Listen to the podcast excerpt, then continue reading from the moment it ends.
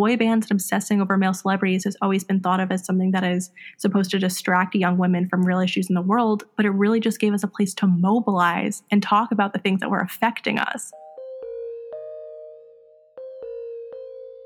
You're listening to episode number 99 of the Self Care Sunday podcast, a minimalist media project by Kaylee Reed. New episodes are released only on Self Care Sundays, and we talk about everything from mental health to entrepreneurship, social media, and of course, self care. Today's episode is an interview with Natalie Held about fandoms and activism.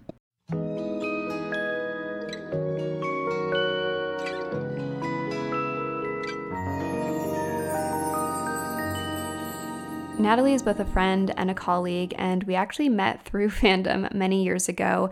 And since then, we've worked together in multiple capacities. She's been an ambassador for brands that I've worked on. She actually modeled in a New York Fashion Week show that I put on.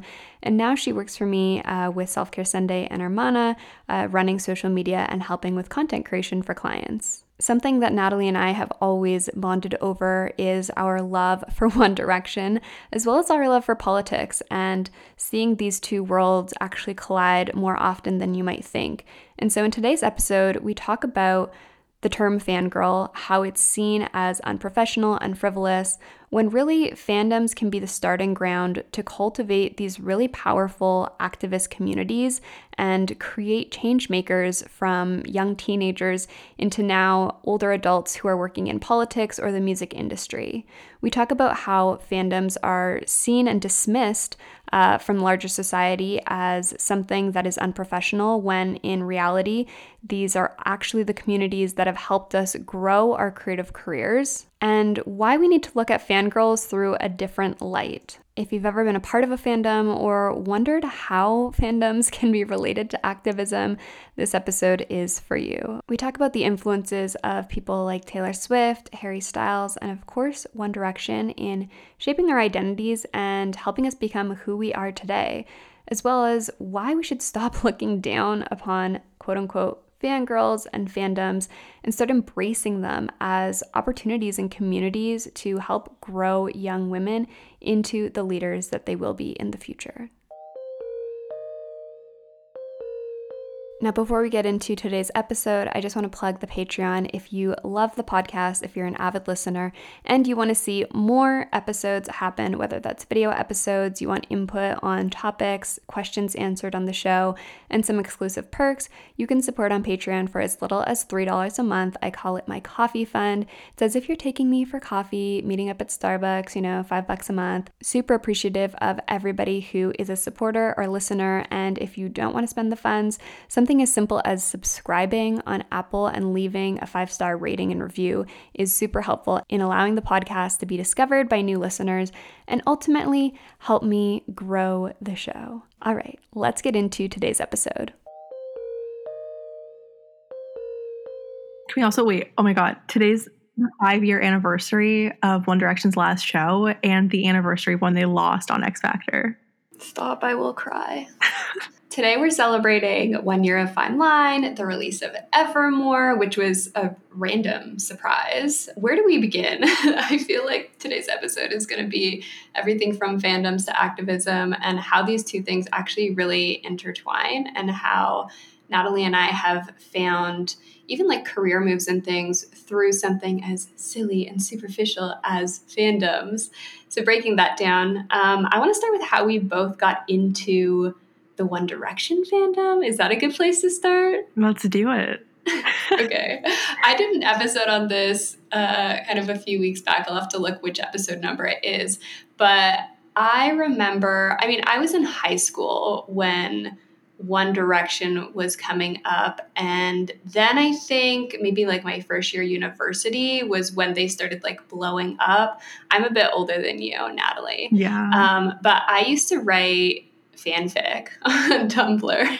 And I ran like a 1D fanfic Tumblr blog, basically shipping followers with different One Direction members and creating these date scenarios. And that was like my intro into the fandom world was through Tumblr and meeting people that way. And I feel like fandoms have evolved so much since then, but I'm really curious like your experience getting into this world as someone who's a few years younger than me. Yeah. So for me, it was like, I think I heard What Makes You Beautiful and like it was over. Like I was never really into like other boy bands. Like the Jonas Brothers were really big at the time or like Justin Bieber. Like I was in middle school. So like you would think like a young middle school girl would be obsessed with all of these things. Like I really wasn't. I was so removed from that.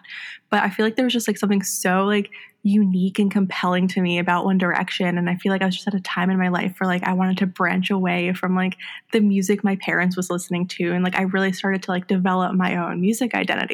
And so like you were on Tumblr, but I was on Twitter. So I was like 12 at the time and like I was a good girl so like I didn't make a Twitter account like under the age of 13. So I remember like on my iPod touch I would have like my Safari app open with like multiple browsers like with the members of One Direction's Twitter accounts like just to like see what they were tweeting and like I wasn't even on Twitter yet. So when I finally got to make one like that felt like so significant to me and like i was this was around like the up all night era and like it was just like such a like unique opportunity for me to have this entry into like what is now like my career. Do you think it's because they were British? Like, what was the thing? Like, I, I didn't want to say it, but I was like, the accents. Like, how do you not fall in love? That was it, 100%. Um, I want to talk about music and how it shapes our identity as young people and kind of like as we grow older too. And something that I've found, we were talking about this before we started recording, Evermore, even folklore, I don't resonate with this era of Taylor Swift as much anymore because I feel like it draws me back to my teenage self who was super depressed and angsty and would listen to more like indie folk type music during that era of my life. And so now listening to her coming out with these new songs and albums, I feel like almost removed from it versus her OG albums. Um, that to me is nostalgic in a good way. And I think it's so interesting how like music shapes who we are and like we relate certain albums to times in our lives. So between like Taylor Swift, One Direction, I know there's like so many others, but how has music shaped your upbringing and like your identity as you've grown into who you are now? Yeah. Wow, that's such a great question. I feel like I really grew up on music. Um, my parents would always talk about what their favorites were. And so I would always listen to like U2's Joshua Tree, James Blunt's Back to Bedlam, like on my little stereo. And like I would listen to that all the time. And I've always been such a reader and a writer. My mom grew up, like I grew up with her working in publishing, and I'd always have new books from her. And so that kind of lyricism and like storytelling through albums has always been really important to me. And even just like recently in an article, I know Harry was talking about this. I think his friend was telling him, or like it was a friend of a friend saying how they were in a car ride with their like son or daughter or something. And they put on a Bruno Mars record and they played it straight through. And at the end, their kid was like, why did you just have Bruno Mars like on repeat? And they were like, this this is an album. And I was like thinking to myself, like, wow, like younger generations are so used to like this idea of like one-offs and singles. Like they don't necessarily listen to albums. And like I exclusively grew up on that. And I think that progression and storytelling like is what really shaped me into like being what I am now. And like so I guess I'm like an album purist. Like I like to listen straight through to with that storytelling. And so I feel like just adding social media into that mix with like an online community only like enhanced all these things for me. And so like going back to what you were saying before about like right now like not really resonating so much with folklore and evermore and like this like sad indie girl music i feel like the complete opposite. Like as far as like self-care has gone this quarantine like music has really been my sanity and i think i've kind of been regressing back into like my 13 14 year old self. Like i just turned 21 in october so like i feel like this has kind of been a sense of like comfort and familiarity for me to like go back and listen to like I was even listening to Red, which is like a super middle school album for me. I've been listening to Up All Night and Four. Like I've really just been even Ed Sheeran. Like I've really been going back and just thinking about these times in my life that felt so important to me and like building to where I am now. Something I realized as I was growing older is that the older we are, it almost feels like our intensity for music and celebrities and our favorite musicians kind of fades a little bit. Like when you're a teenager or a preteen, 12 year old Natalie on Twitter, um, I feel like you become so emotionally invested and attached to the music that you're listening to, to the artist, to the lyrics. And then maybe this is just me, but like as I got older and had less free time essentially to search up new music, to find new artists, to follow them, to be really invested in the fandom, um, I feel like my love for music got disconnected a little bit. And it's weird to me. And I think maybe that's in a way why I still feel so attached to like early days of Taylor Swift, of One Direction, Fall Out Boy, those types of, of music. Um, is because that was a time in my life that I had the free time to be like investing all of my time into music and into the fandoms. And now I think like when you grow up a little bit, like the magic starts to fade a little bit and it makes me sad. But at the same time, I think that there's room for adults in fandom. And I think you and I have talked about this, Natalie, of this perception and like mis misconception of fandoms just being the 13 year old girl on Twitter who is a little bit stalkerish and like kind of psychotic about their favorite artists. Um, and why this stereotype is actually unhealthy. One of my friends recently, she actually tweeted about this. Someone posted this idea of like, if you're working with talent, stop being such a fanboy fangirl, like do your job, stop trying to be in the limelight, like stop kind of clout chasing kind of thing. And I remember we were talking about this, and she was like, I don't understand like why there's such a negative connotation with fangirls and fanboys. So she kind of like responded to this tweet and was like, I agree with the sentiment that people working with talent shouldn't just see clout, but I wish we'd stop using words like fangirl and fanboy with these negative connotations because this industry is built on super fans and their insight, passion, investment in artists is super valuable and should be taken seriously. And I feel like that just perfectly encapsulates exactly how I feel and how I think so many other people feel too. Like fangirls run this industry. Nothing would exist yes. without them. And I think discrediting or branding them as obsessive and crazy when in reality they're dedicated and passionate, it's insane to me. And we see football and sports fans burning cities down after games, but we don't brand them as obsessive or crazy. So it's a total double standard on my end. And it's a way for people to just write off these young girls for being, write off these young girls when they're really just being creative, brilliant, and passionate for what they love doing. And again, we're going to just keep going back to Harry here. Like one of two of my favorite quotes from him are from two different Rolling Stone interviews that he did. One was from 2016, so like think post One Direction, start of his solo career, and then one just last year with his Rolling Stone cover. And he said, how can you say young girls don't get it? They're our future. Our future doctors, lawyers, mothers, presidents. They kind of keep the world going. And then three years later, he says, we're so past that dumb, outdated narrative of, oh, these people are girls. They don't know what they're talking about. They're the ones who know what they're talking about. They're the people who listen obsessively. They fucking own this shit. They're running it. And like, just to hear him say that, I mean, to read him say that, like, is so empowering. And it just shows you how much he gets it too and even with K-pop recently, like we saw with the whole K-pop and TikTok scandal with the scandal, like event with the Trump rally. Like you had the New York Times and all these major outlets talking about this power of fandom and how these K-pop stans bought free tickets to a Trump rally and made it seem like a ton of people were going and then nobody showed up.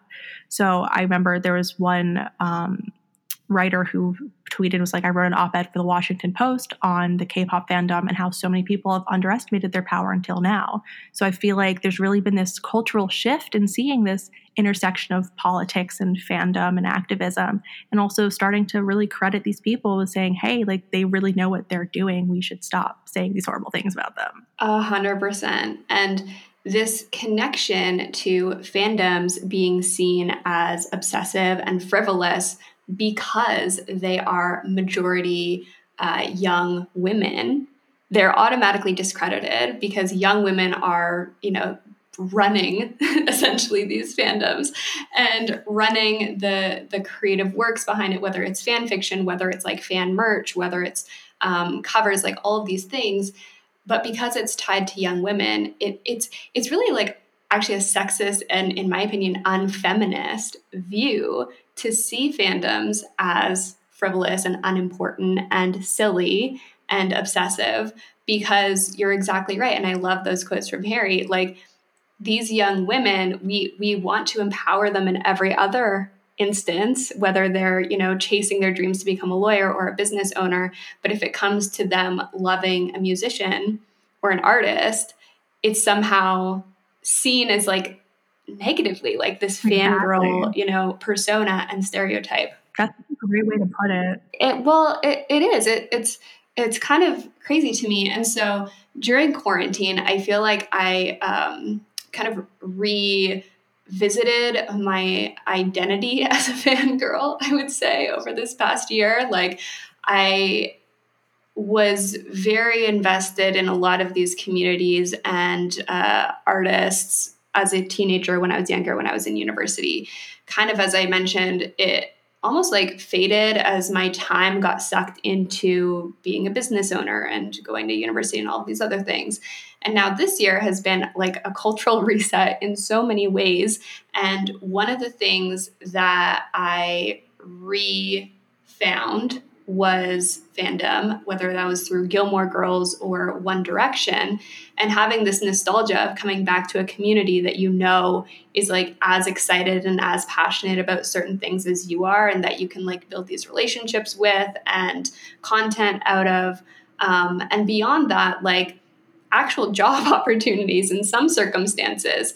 But it was interesting because as an adult, so I'm 27, yeesh, I'm 27 this year, like as an adult, kind of quote unquote rejoining fandoms and coming back into that world of creating content around favorite artists and shows, um, I did feel at first like, oh my gosh, Kaylee, you're a grown woman. Like, why are you, like, what are you doing spending your nights, like, you know, reading fanfic or um, writing fanfic for that matter?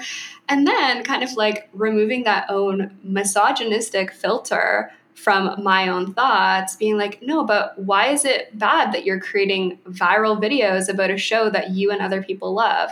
Why is it bad that you're exercising your creativity to write, in essence, a novel right. about a show that you love? Like, why are these seen as bad things when if you remove them and detach them from a show or a fandom they are encouraged and seen as inspiring. If you got, you know, a viral video about anything in your life, about your own business or whatever, people would be like, "Oh my god, that's amazing."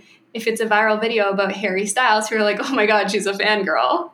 you know what I mean? Like, why why is there that connotation and how do we remove that? Essentially. And I think having these conversations is a great start and like, you know, opening up and saying it's okay to be 27 and still be in love with Harry Styles in One Direction. Like what is wrong with that? Like why is that a wrong thing? Louder, please, louder. Touched on this briefly, which is um, you know, not just exercising your creativity in a fandom and building connections and relationships and just like having fun, which side note, I think is so devalued in our society now where we are driven on the hustle, driven on capitalism, making money. It's like if what you're doing does not make you money, what are you doing? People as adults don't have room for hobbies anymore, which I think is complete. I don't usually swear on this podcast, but it's like that's how I feel about it because ultimately like it comes down to self-care. Self-care Sunday. We need to have things that interest us, that make us happy, that we're passionate about, that are our hobbies that don't necessarily need to be tied to money or ROI. And so that in itself is like another void that fandoms fill and that I think they do a really great job of. But beside the point, I did touch on how not only fandoms are, are great for all of these things, but additionally career moves. Mm-hmm. And that's something that I want to talk about because I think we've both seen the result of our creativity and fandoms um, coming to fruition or manifesting in a way that has actually helped our careers Definitely. and brought us positions and roles that we wouldn't have otherwise had unless for these fandoms. Exactly. So I'll pose the question to you first if you want to share any, you know, stories or experiences where something like that has happened to you. I I have so many. like where do I start? I think like for me in terms of like building career moves, like it I really learned all of my online literacy through One Direction and the Cab, which is another really big band that I love. And I actually ended up befriending the Cab through Twitter. So the band members are now Crazy. like older brothers to me. I know. Like ever since I was 13, like they've become older brothers to me. And like that's really where my networking and community building really started along with like the One Direction fandom. And I even like accidentally sent them Skittles like to their manager. And so I guess I can kind of Wait, how do you accidentally send someone Skittles? Yeah. So I asked the drummer, I was like tweeting him and I was like, Hey Dave, like what's your favorite candy? Like I don't even like I was 13. Like, I don't know. I wanted to know.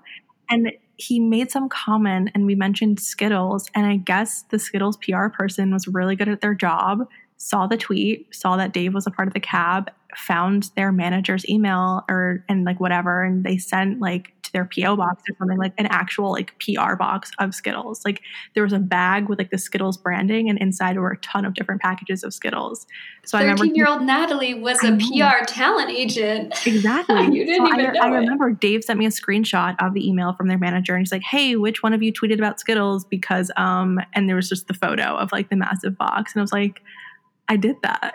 so I think that's like a really good like segue into like how this kind of came to be. But I think my understanding of like the Cabs brand and like One Direction's brand and just like being a part of like these different fandoms and kind of understanding like the dynamic and formulas of like what that looks like translates to like what I do now in politics and in social media management and development and everything. So like whatever niche I'm working in, like I understand how to like content create for so many different individuals and companies just because of my understanding of like the online literacy that I learned from One Direction in the cab. Like I like the applied knowledge that I learned like from them is is really everything. And so many of my friends now that work in music are because of what they did, like running an update account, running a fan account. And I saw a tweet recently from like a political organizer, and she was saying how like she literally like how does like it was like a joke tweet where she's like, how do I tell people that I literally learned everything I know about social media because I had a Taylor Swift stan account on Twitter in 2011, and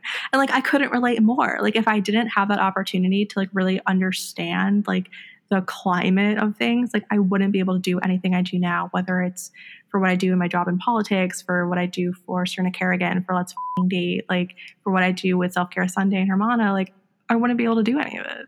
And didn't we get connected technically because of fandom? Yeah. Like, what was that story? Yeah, we had a mutual friend who was involved with like One Direction and the cab. I knew her, and I remember I, like posted a selfie and she was like, Hey, like my friend Kaylee is like casting models for your old startup. And I was like, she's like, you should apply. I was like, okay. So like I submitted everything and I got accepted and here we are. Yeah. So wild. Like the fact that we met because of a mutual connection, because of fandom, and now we're working together on so many things, which actually our next project, which ho- hopefully I'll be able to announce shortly, is content creation related and really like my expertise in content creation, similar to you, Natalie, is from things like TikTok and creating like Gilmore Girls, you know, exactly. fan videos, things that, you know, gave me the opportunity to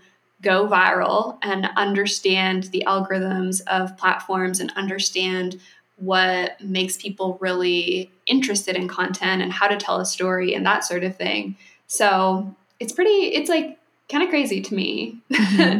that these opportunities can come. And I feel like people are so dismissive of fandoms and look at content like that. And I do it sometimes too. Like I do it to myself. Right. Where I'm like, Kaylee, what are you doing? Why are you creating this Jess Mariano fan video? and then it blows up and I'm like, oh right, that's why. Because exactly. I mean, beyond the actual I just love him, beyond that aspect, it's it's the experience, it's the content creation, it's the creativity, all of these pieces that have led me to opening the agency, to building these connections, to working with teams like Some Good News and John Krasinski. Exactly. And none of that would have been possible without originally writing fanfic on Tumblr, learning the ins and outs of blogging, learning how to make a video go viral on TikTok, like all of these things that are actually really coveted skills and mm-hmm. highly sought after now in various industries. So I love it. I love it so much. And then um, going back to March too, like mm-hmm. I like you were the one that really got me into TikTok. And so during quarantine, like at the very beginning, I was like, I really need to like lean into like understanding TikTok more. And then I had a super viral video about Harry. And like this was one of my first videos. Like I never intended to like become like a Harry Stan account on TikTok. But that video now has over 10 million views and over like 2 million likes. So like I really just leaned into it. And so now I have 30,000 followers just because of my Harry content. So I really leaned into mm-hmm. it. I understood what would blow up. I understood what people were looking for. And that like was like a really great passion project for me because it's like, yeah, obviously I love Harry Styles, love what he stands for, love his music. But again, it goes back to that community aspect of like, I know what these girlies are looking for. I know what I'm looking for. And I'm creating the content that I love to make, but other people love to see. And like, it's just like a really great feeling. And it's a really great applicable skill. And if all goes well with future projects, like that's that's something that's directly helping.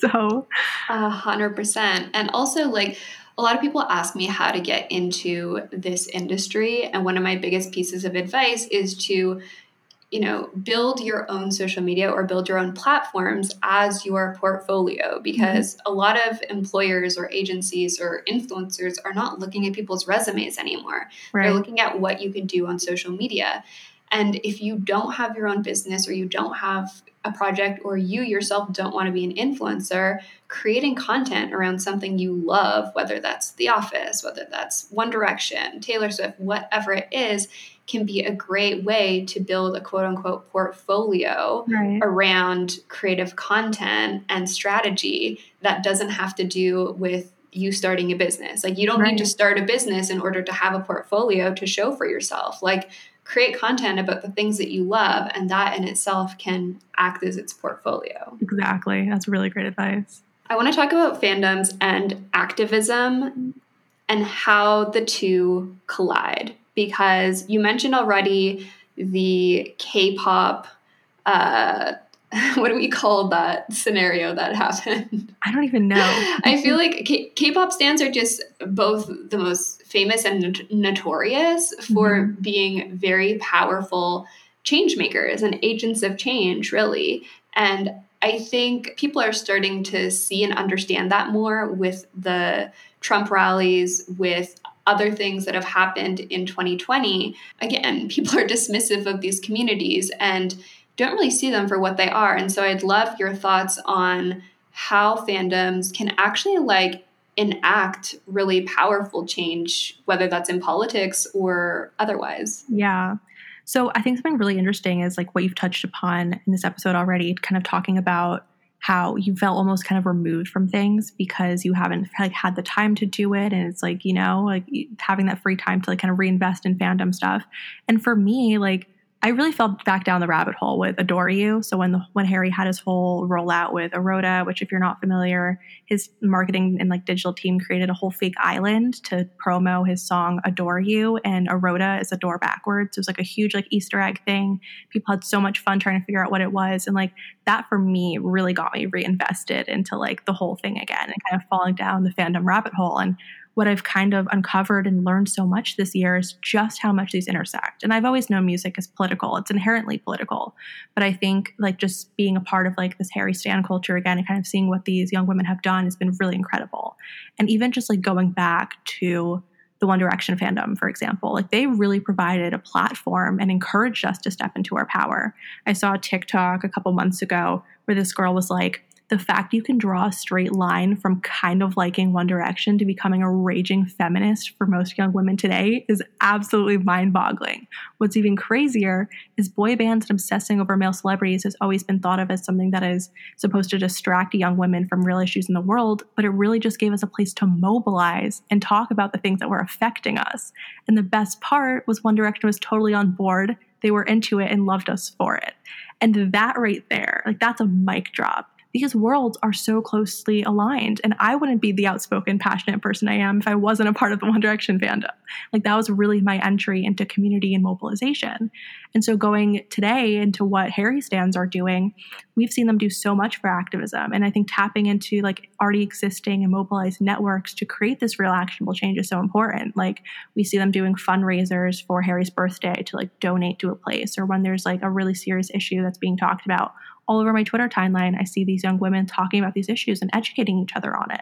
And like that's a really, really powerful thing. This this just feels like a natural progression. Like you if you're in a fandom, like you become a political person. Like I don't I don't know how else to explain it, but what comes to mind for me is two of my friends kind of from like the cab fandom, also very big into the One Direction fandom too they kind of went in like the two avenues that I see them going in. So one now works in music with boy bands and like some really cool artists. She was just named a noisemaker for like Hits Daily Double. Um, and she kind of got her start like with the cab in one direction and like, she went in that direction and she's doing incredible things. And the other one um, she did some other things, but now she works in politics and like she worked on like Warren's campaign, doing some field organizing, and now she's done a bunch of a bunch of different political work. So for me, like those seem like the natural progression of like where you can go from that moment. And for me, I feel like the intersection of both because I feel like you can do both things. So like finding so many people in both spheres that I'm in now, like I said before, with like either are in fandoms and work in politics or like in politics and love fandom culture, like there's just such a connect. And I think it's like such a powerful and brilliant thing. And I would love to like continue to build my career to kind of bridge that gap to show young girls and young women in fandoms that you know, what you're talking about is really important. And you can use the applied knowledge that you have from being in a fandom to work in politics and make actual change and like work with the artists you love to do that. Like we see Ariana Grande with Headcount, and we see like all these, like even Taylor, like she's been so criticized for not speaking out on politics. In 2018, for the US midterm elections, she became very outspoken. She got a huge number of people to register to vote in Tennessee like it's a really it's a really incredible thing. And like again back to harry like even this year he's been such an emerging activist. Like we we see him like before then he was donating proceeds from every show on tour to local organizations in that city. Um, he would have he would wave lgbtq flags on stage. He'd have black, black lives matter and um, and gun violence stickers on his guitar. This year he joined the black lives matter marches and he would donate he did COVID relief. He's been breaking gender norms on the cover of Vogue. Like, he's just a dream. like, I don't know how else to say it. But it's been, it's like such a powerful tool to see how like artists and fans can both mobilize to like come together and like create real meaningful change and to kind of build that intersection between the two artists and musicians really are the original influencers. Yeah. And with people like Taylor and Harry using their influence for good, there is the extension of that, which is the fandoms. And exactly. the fans then, you know, cultivating the actions that these influencers are taking and amplifying those right. actions through tweets, donations, campaigns, fundraising, like whatever it is these fandoms are really the extension of the values of those influencers and the positive change that they're making. So it is, you know, it is community mobilization in the most grassroots and empowering way. And when you were talking about how, you know, from fandom to music industry or politics, that to me is actually so empowering and inspiring. Like I wish when I was 13 years old, someone would have told me it's so cool that you are this passionate in a fandom because what you're learning in this fandom and the things that you're creating and the community that you're a part of can lead you to a career in politics or can exactly. lead you to a career in the music industry and i feel like nobody's saying that but it's so true and makes me feel inspired for the younger generation and even like our, our current selves being yeah. a part of these fandoms um, knowing you know where it can lead exactly